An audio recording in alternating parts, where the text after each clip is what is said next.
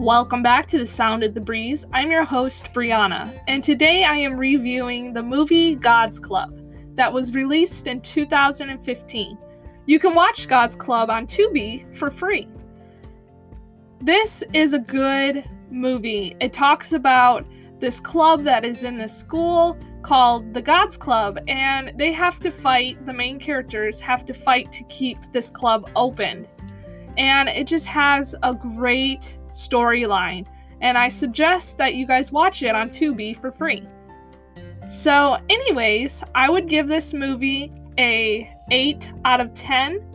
There was a couple things in it that uh, children probably shouldn't watch, um, such as a suicidal attempt, but it, it doesn't really show him. Um, I don't want to give the story a, a spoiler alert, so I won't tell you exactly what happens, but I just would definitely rate this movie uh, a PG.